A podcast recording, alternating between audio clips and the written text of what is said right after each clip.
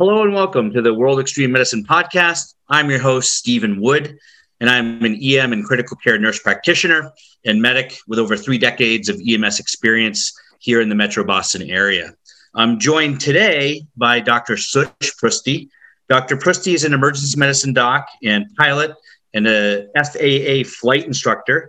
Uh, he has over 10 years of service in the U.S. Army as a flight surgeon, he is the mastermind behind My Heart MD and has a special interest in EKGs.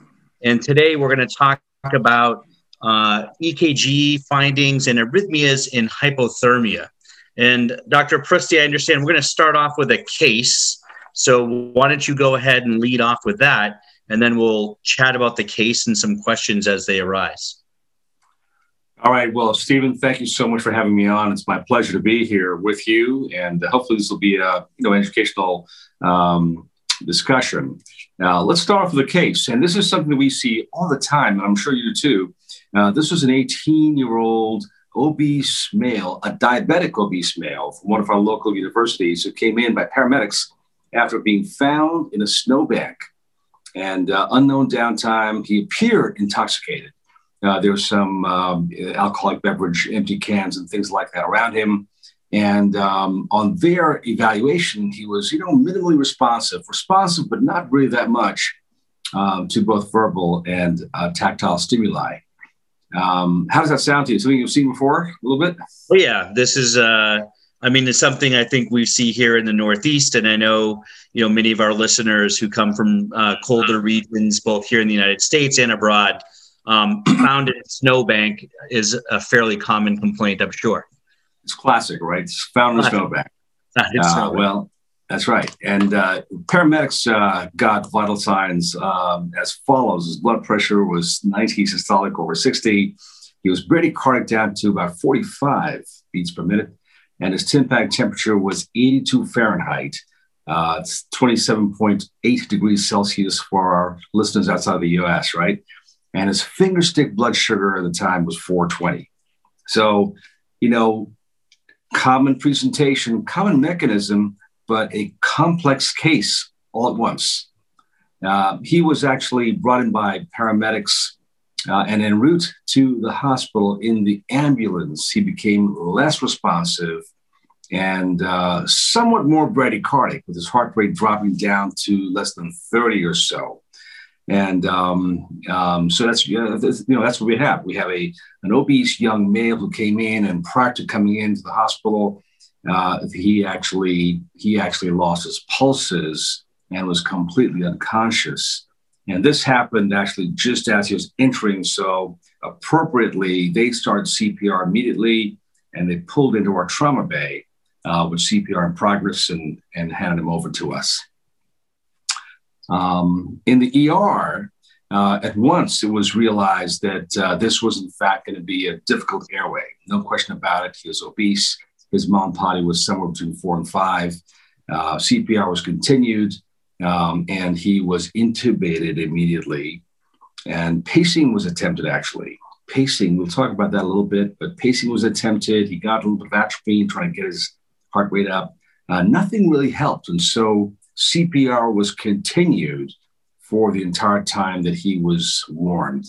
Uh, it was quickly recognized rectally that he was extremely hypothermic, as the paramedics had um, had already established, and so he underwent both passive but active active warming, um, and uh, it was a prolonged case. You know, all hands on deck, everybody involved, young patient. Don't forget, I go back to that all the time, um, and eventually eventually he had ROSC, uh, return of spontaneous circulation.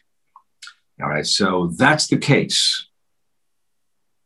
It's a great case. It's a great case with a lot of interesting pieces to what we want to talk about today. And I want to dive into, you know, some of the um, cardiac issues that arise with hyperthermia. But let's first you know, many of our listeners are involved in austere medicine and in, in expedition medicine are familiar, but you know, some some are not, um, and uh, or come from tropical regions where this is not a common presentation. So let's first talk about hypothermia.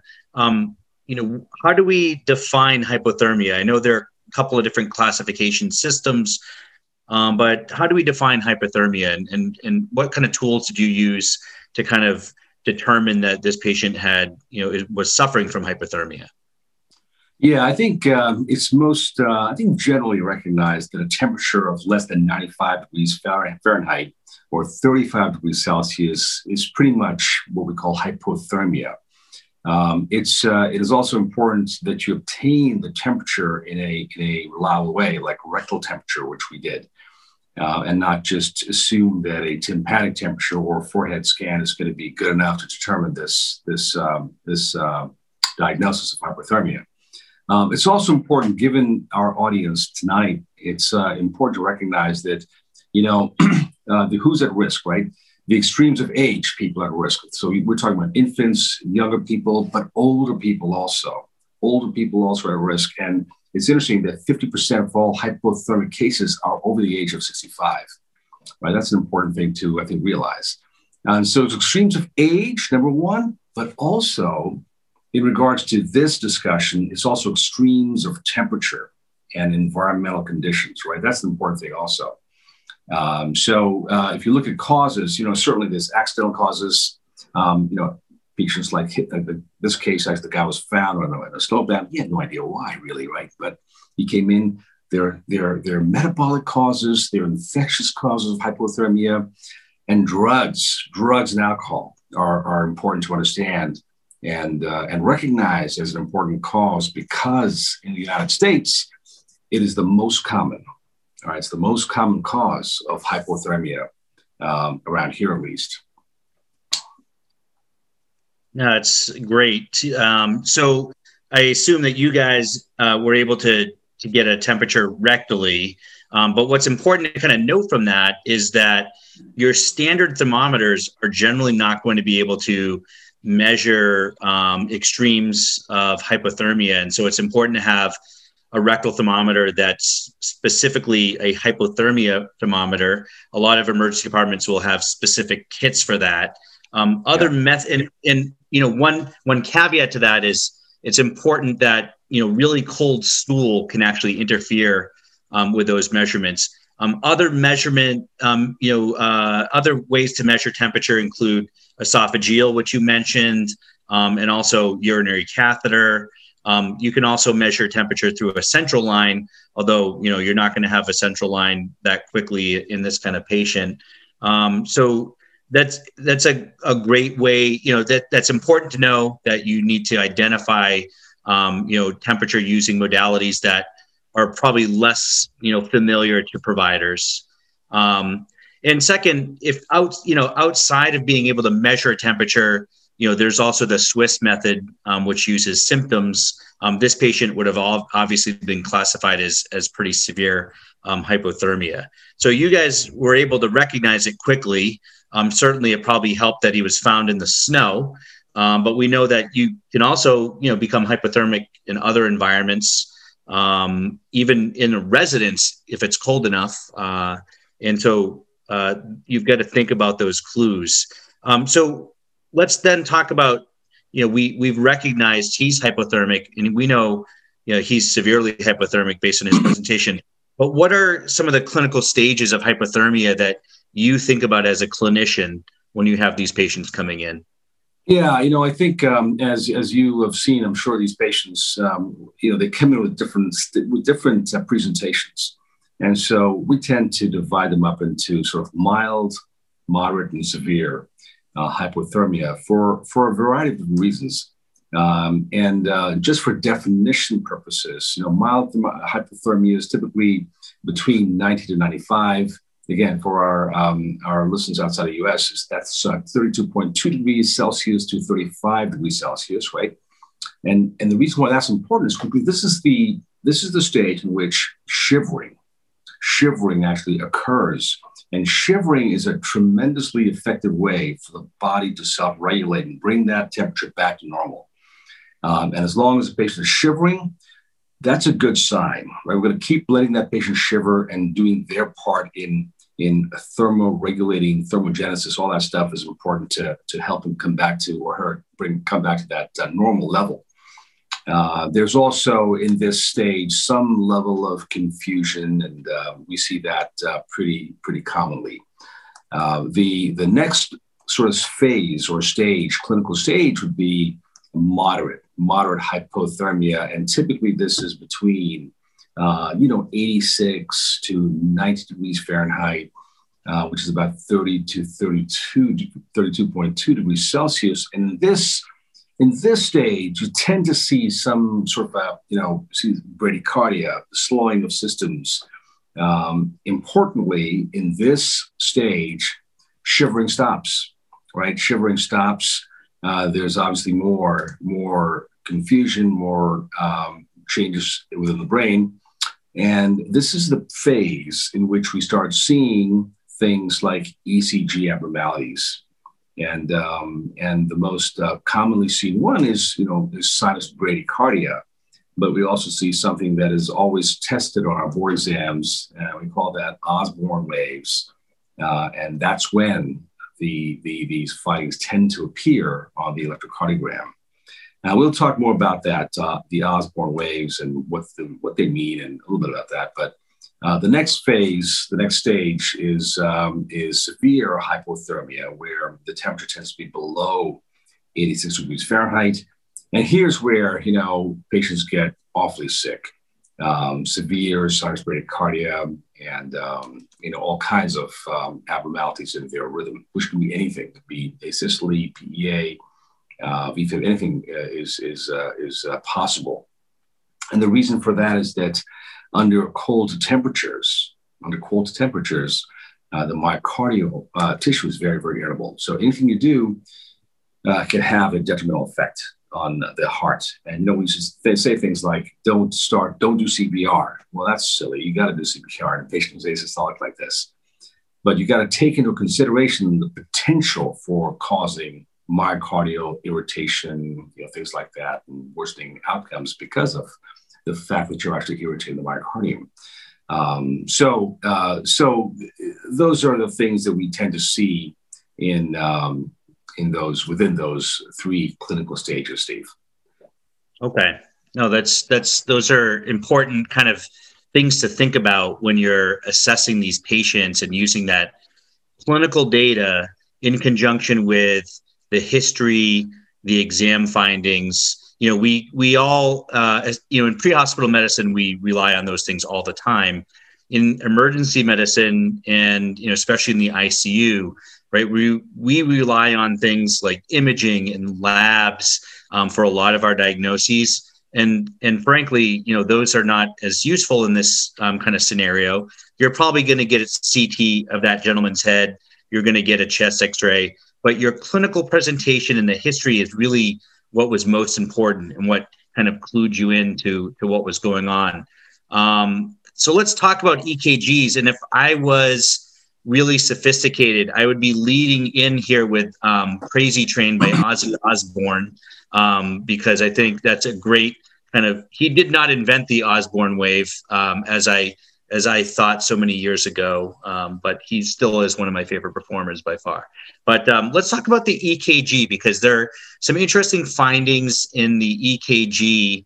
Um, and there's one really kind of, you know, uh, definitive finding, what you um, kind of led into, which is that Osborn wave or the J wave. And I know it goes by some other names as well. But what are some of the more common EKG findings?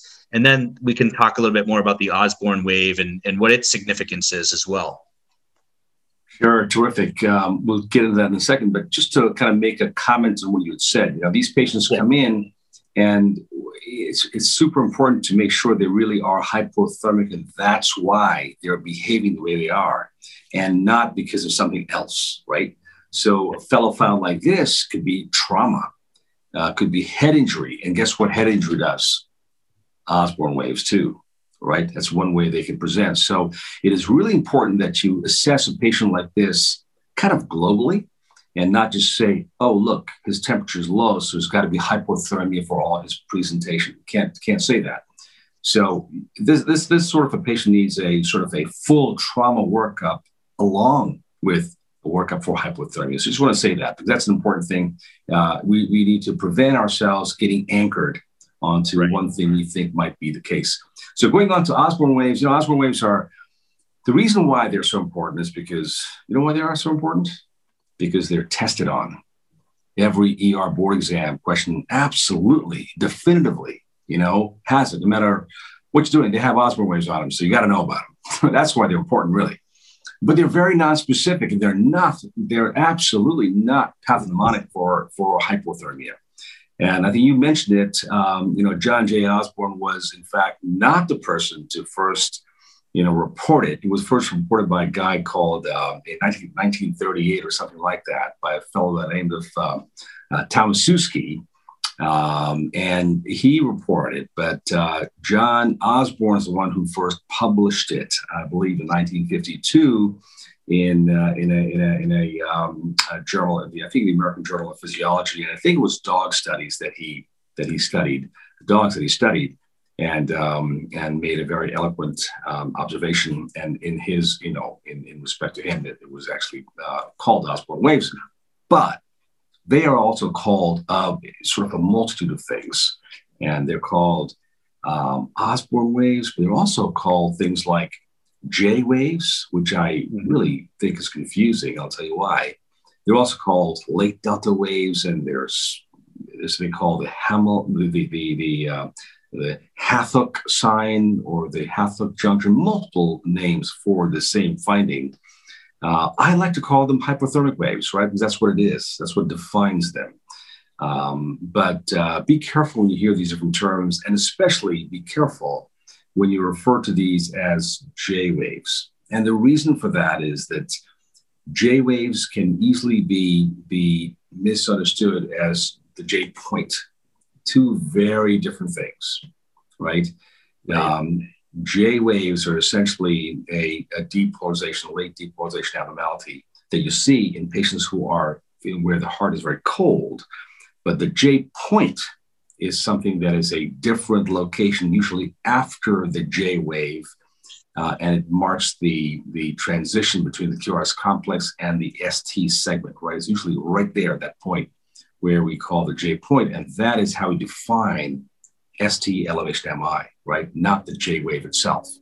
So because of that, I think it's confusing, and um, we should really get away from these little, um, these uh, these these very specific and uh, um, I don't know, I think misleading names. So they're Osborn waves or hypothermic waves, something simple that makes us understand exactly what this is and not to confuse it with something else like the J point. Um, so it's also important, I think we, we mentioned this before, that you see this a lot, okay, you see this a lot um, in, in patients who have hypothermia, um, usually below 30 degrees Celsius. Um, however, it is not pathognomonic, right? It is not pathognomonic of hypothermia. As a matter of fact, I mean, I'm not even sure how many, but there's uh, there's a bunch of different causes, and um, you know, there's there's uh, I think um, you know vasospasm causes it. Uh, certainly, traumatic brain injury will cause these things, these Osborn waves. Um, I think in terms of metabolic uh, abnormalities, uh, calcium, hypercalcemia causes it. Uh, sepsis, I believe, can cause it also. Brugada can cause it also. So there's a bunch of things that can present with these little um, Osborn waves that can be misleading. So the history is really important, and you know, and confirmation of a true rectal, um, uh, you know, temperature is really important before you call it what it is, a Osborn wave secondary to hypothermia. Uh, so, um, so let's let's just be, I think, um, you know, just be mindful of that. Yeah, no, I think that's important. And you know, we in medicine, well, let's let's go back to just the naming of the Osborn wave. That is so common in medicine, right? That that uh, you know, it's not the person who initially discovered or uh, you know discovered the finding. It's often the first to publish. That's a whole whole uh, whole other series that we could be talking about. But I think you know it is confusing, and we should just be talking about you know these waves for what they are. You know, which is uh, hypothermia waves or things of that. You know, I, I think that's a, probably a better vernacular for you know for defining that and knowing that you know this it's not pathognomonic, it's not only hypothermia that you might see these waves in, but something clearly to think about when you do see an Osborn wave.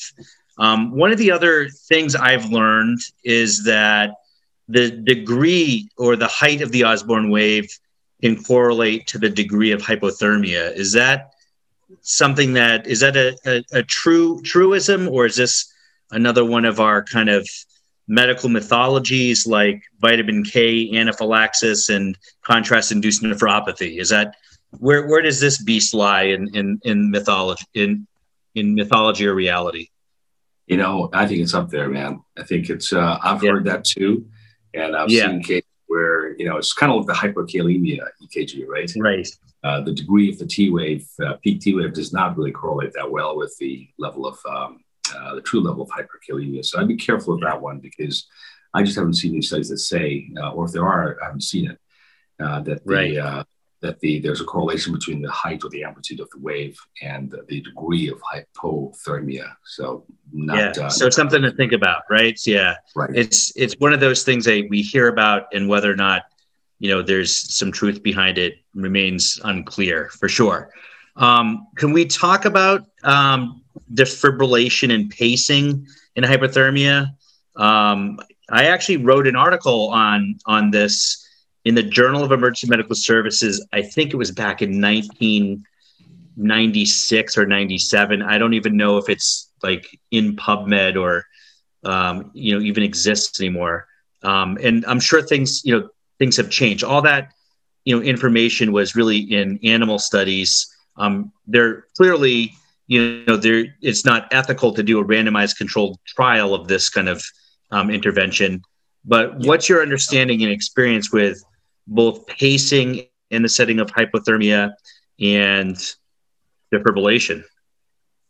Yeah, so I think that um, the teaching, first of all, was um, way back, you know, way back when, when I was in training and all that. It's like nothing works. Like a cold heart, nothing works. So you have to not do anything really, or do minimal things because you can really like jostle the patient and they go into a malignant rhythm.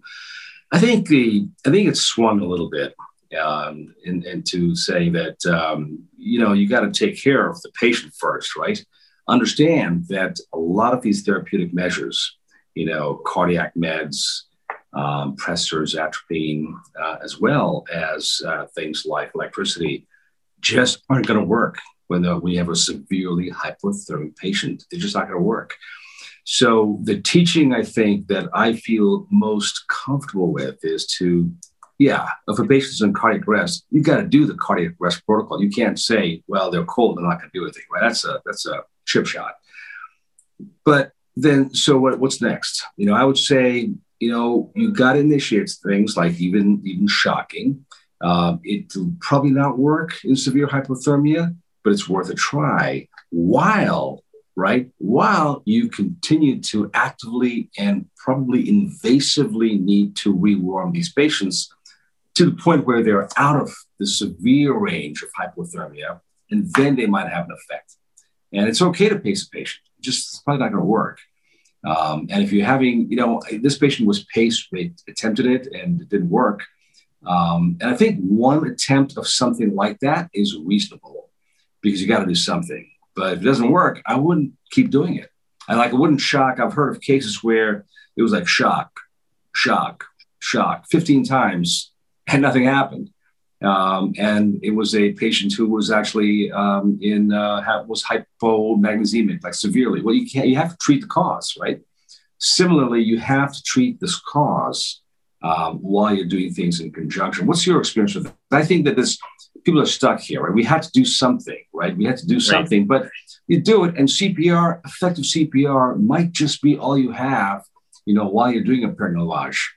Uh, to get that core temperature just up into the moderate range where these effects will be useful. These uh, correction, these uh, these interventions will be useful. So, what has your been your experience with yeah, this? Yeah, I think the same, and I think you know one of the one of the pitfalls of ACLS and other um, you know programs of its type is that this kind of resuscitation becomes too protocolized, right? It's you're you know you, here's I mean I, I, back in the day when it was shock, shock, shock, epinephrine, shock, we used Bretylium in the setting of um, hypothermia if I'm dating myself there. Um, but That's you know, I think you know, I think, and they reserve um, you know this kind of thinking for PEA. But I think with every cardiac arrest, you really need to kind of think what's my cause? What are my interventions? What's going to work? What isn't going to work? Um, right. if i'm doing something and it's not working what's my next step? And really stepping out of the box in any cardiac arrest situation thinking about you know what what's working what isn't working what's my underlying cause? I think in the setting of hypothermia you're not going to continually shock someone um, I, I think you're right. Give it a shot see what happens. Pacing similarly. But um, if it's not working, continue rewarming and then try again when you get to a temperature where you might have some success. But just continually stopping to shock the patient, um, you know, you're you're causing delays in in CPR. Um, you know, uh, and and that's really going to put you behind the eight ball. Um, you know that in this scenario, rewarming is most important. Get them to a temperature they need to be at, and then maybe retry those interventions. So I think that's you know i think what you bring up is is great advice. Let's let's follow the standards. Let's do an intervention but let's not anchor on it. And if it's not working move on and think of other things. And sometimes you may need to do just continuous cpr until you get to a point where these interventions have a better chance of um, be, being successful. Um, and and you know I, I think similarly with medications you know you're not they're not going to work um, you know when someone's too cold. Uh, once they're rewarmed and those enzymes you know are, are functional and those receptors are more functional then you might want to try those. So on that same topic you've mentioned you know uh, several methods of rewarming. So what are what are when we'll we'll leave mild and moderate hypothermia out um, that's you know kind of been covered in previous podcasts and talks and and live sessions. Let's specifically talk about you know kind of the severe um, hypothermic patient who's either peri-arrest or in cardiac arrest. What are some um, rewarming modalities that you're going to use in those patients? Yeah, you know, um, an important point here is that when a patient is in cardiac arrest, and you know, as, as our listeners know, there's either passive or active rewarming. But it's the active rewarming that's really in play here, like you said, in these cases of severe hypothermia, especially if the patient's in cardiac arrest, right? That's what you got to do. And that might be something like, you know, that might be something like, um, you know, a uh, you know chest tube or peritoneal lavage is actually simple to do. I've done it. It's a midline incision. It's a lot of warm fluid. Um, I'm not sure what it is. I think it's like 140 degrees Fahrenheit to 106, something like that. Um, you know, that's a fair range, I think, to start uh, lavaging. Uh, there, there's uh, bladder irrigation too, bladder rewarming. These are all things that I think work well, but you got to do it quickly and with trained crew, trained staff, and do it sort of side by side. You can't say things like, okay, so the patient's in cardiac arrest now. Let's go ahead and do a bladder irrigation, see if that works. You know, you just can't do that. Sometimes they need all three measures at the same time. They might need an, uh, an OG tube, uh, a, a, a um, you know, lavage, bladder irrigation, things like that, you know, simultaneously to get that temperature up as quickly as possible into that maybe that moderate range where now your cardiac medications might have a better chance of working right so i'm very aggressive with uh, with uh, treating patients like this um, you know, have I ever done thoracotomy of hypothermia? I have never have. I've never done a thoracotomy to wash out the chest for uh, for someone who's that cold. But I do start things. I do start things, you know, side by side, and not do things sequentially because I don't think that's effective. Yeah, you need and, to kind you of you got to get all those interventions started. Yeah, sure. The most the most effective one, obviously, is ECMO, right? Um, ECMO is the most effective, the quickest way of getting it, uh, getting the body warmed up if you have the staff and the capability, which uh, which many places don't have. So I think although the ECMO data is great in terms of rapid rewarm, um, it's fantastic. Uh, it's not going to work if you aren't trained for it or if you can't support it. So, so you have to make sure that you you have to make sure that you do it only if you are able to do it. Yeah, no, uh, it is the best. It is the best uh, way of doing it. And you know, I um, mentioned that I worked, you know, as a medic. Um, I spent ten years, uh, you know, doing air transport, helicopter EMS. Um, we oftentimes would transport patients uh, to tertiary care centers capable of doing ECMO um, for that very reason. There, you know, if you don't have that available as a resource, it's a consideration to transfer those patients. Yeah. They're very technically difficult transfers, though, right? Especially if you're doing CPR for prolonged periods of time during, you know, transport. Um, those patients are are not likely to have good outcomes, uh, but you know, certainly um, it's it's worth a shot uh, if you have that as an available resource uh, to you. And um, those are those you know those are important things I think. And and you mentioned this that people are trained. I think those are important things that if you are you know have patients that present with hypothermia to your setting. Um, to practice those and to stimulate them and to make sure people know how to use the fluid rewarmers, um, know how to, you know, um, instill, um, you know, bladder irrigation those are things that you aren't going to be doing that often. And I think it's an important point that you bring up that just repeat, you know, training, simulating, and practicing those kind of things is really, you know, pretty important. Um, so let's get back to your case. Um, you know, you left us on a cliffhanger with this guy, uh, you know, getting ROSC. And so, what happened from there, and what were some of the take-home points from that case? Right. Um, Right. So, you know, as you know, you know, anytime you have a patient who's young, right, young, viable, who's actually a college student, um, you know, parents get involved, and it's terrible. It's awful. It's emotional and um, extremely distressing. Um, he actually had a prolonged resuscitation in the ER. He had, you know, invasive active resuscitation uh, being performed. Uh, medications just weren't effective, so you had to have prolonged CPR. And so you can imagine all the, you know, the, the, complications of that, you know, fractured ribs, pneumothoraces, the whole bit. Um, and um, just the long downtime basically was um, the most uh, catastrophic um, thing that happened. And, uh, you know, he actually made it. He eventually had ROSC uh, and um, and made it to the ICU, but unfortunately did have some a lot of residual brain injury.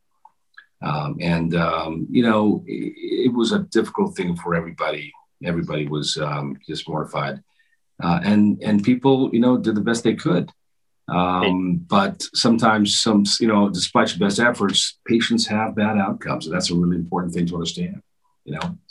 And you are a big people who uh, follow you on social media, um, and who, well, people who work with you, but other people who follow you on social media, um, and many of your um, programs and educational um, programs know that you're a big proponent of debriefing and checklists and debriefing, and that stems from your experience as a pilot and as a flight surgeon.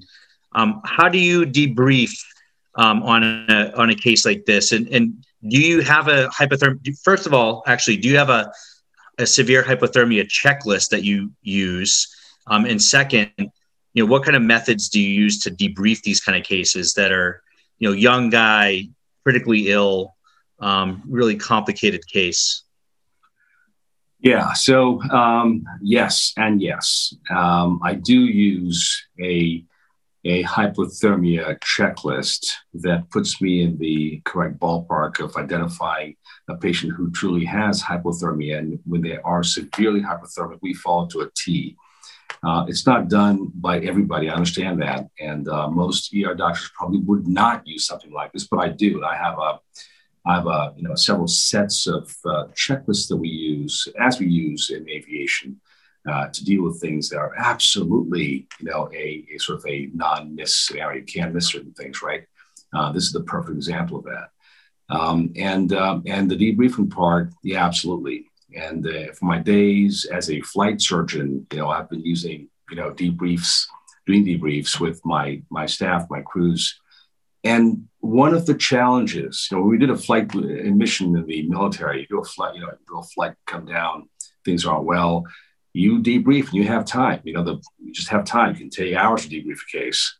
The ER is a very, very different animal, right? You have a case like this that takes whatever, an hour or more, and suddenly everyone's washed out, you know, your, your endogenous, you know, um, uh, adrenaline's depleted, and you go out and the ER is still buzzing. You got to take care of the next patient. And God forbid, another case comes right in, right? Right. So it's really hard to debrief um, debrief your staff on cases like this because it just takes time. So what I use is something that I call the five minute debrief, and quite frankly, it takes less than five minutes. So the first thing I do is I tell people before we even start. I say, listen, this is going to be a difficult case. It's coming in. Uh, we're going to do it, and um, we're going to talk about it at the end of it in the debrief. So don't leave. Uh, and after the case, I summoned the entire crew in, and I'm talking about everybody. I'm talking about not just ER uh, staff, docs, nurses, but I'm talking about um, you know RTs. You know they they they are key in in things like this. EMS, right? ED techs, they're all involved. So I will actually summon everybody who was in the case into a room for I'll tell them, listen, you can you can spare five minutes. The world won't stop. The ER won't fall apart. But this is important. And I go through the, the five minute checklist, which is essentially five items, which is basically I summarize very quickly what happened. We talk about what went well. We identify them. That's really important to do. We talk about what went, what didn't go well. Uh, and it's important to say that it's not who didn't do well, but what didn't do well. There's absolutely no finger pointing, no punitive measures, no blame, no blame on anybody, but we identify what didn't go well. And in this case, a few things didn't go well because of the chaotic nature of it and all that. And then we figure out and we all talk about how do we make things better. We identify. Um, and then I have people actually judge, grade themselves as to how they performed. And what's funny is that across the board, I've done this for a long time now, you know, for 20 years, and people tend to actually be significantly harder on themselves after a case like this. And that is an important thing to recognize. And it is important because at the end of the day, we all go home and we all have to be whole again to take care of the next patient. And you can't go home thinking that you did a bad job. Uh, you can go home thinking that the patient didn't do well, the case didn't do well, but you didn't do a bad job because you are just as important as anybody else on the team. And there are reasons why things didn't go well. And sometimes, as you know, Steve, you have no choice. It just doesn't go well because it's just fate, right? You can't help it. And so it's a really super important point that I think is not done well enough or frequently enough um, in, in, in ERs uh, across places I've worked at least. What's been your experience with this? Am I am I am I the only one of the only people do it or uh, does something you know, like this? I, or I, I, mean, I do it because I learned it from you. So that's uh, where it, uh, and also in my experience in helicopter EMS, you know, it was a very important part to not only debrief the case, but also safety issues in the aviation piece. So I think, you know, it's a great way to to learn. It's a great, great way to self-reflect. And I think the most important piece that you talked about was making sure that you're going home um, feeling whole and feeling that your contribution was worthwhile and that not all cases go well and that it's not in one individual's um, you know fault for that. Um, it's all it's usually just the the you know the system um, or the case or extraneous factors but we're all here. We all you know we all are here to care for people and we all do the best we can. And i think you know that's an your your take home message is, is an important one. Um, so I want to thank you again. We're joined again today by Dr. Sush Prusty, emergency medicine physician, pilot, uh, in, uh, an educator. Um, you uh, have a social media following on My Heart MD, and that's on Instagram, and you do a lot of educational programming there. How else can people connect with you uh, in social media or in other formats? Yeah, you know, uh, social media is uh, it's a crazy thing. It's uh, it's uh, it's an awesome thing. and I've met so many people uh, through this thing called social media, right? The this new platform. There's so many of them that I belong to some of them, but I've really focused my efforts since I like EKGs and EKG education, debriefings, checklists, things like that. I've been focusing my efforts on on Instagram for now, and like you said, it's My Heart MD Uh, and my contact information is all there. So, so Great. stuff. You know, if people would reach me and share cases, talk about stuff, I'm totally open for it. And uh, I, I, do. It's just, as a matter of fact, received two calls today uh, on really cool cases that we'll share with people over the next couple weeks or so. So, uh, feel free to call. Well, great. Well, thank you all for joining us. Um, if you like this podcast and are interested in more content like this, make sure to visit worldextrememedicine.com for links to an array of um, educational opportunities, news, job opportunities, and updates. Um, Wemcast, wemcast.podbean.com for more podcasts like this one. Um, and the WEM, wem.academy for podcast videos and updates on our upcoming live sessions. Make sure to follow us on Instagram, on Facebook, and Twitter to keep up to date on content and news in extreme and austere medicine. And certainly make sure to join us either live or virtually uh, November 13th through the 15th for the Extreme Expo, um, which is going to be in Edinburgh. And thank you all. Be healthy, be safe, and we'll see you next time on the World Extreme Medicine Podcast.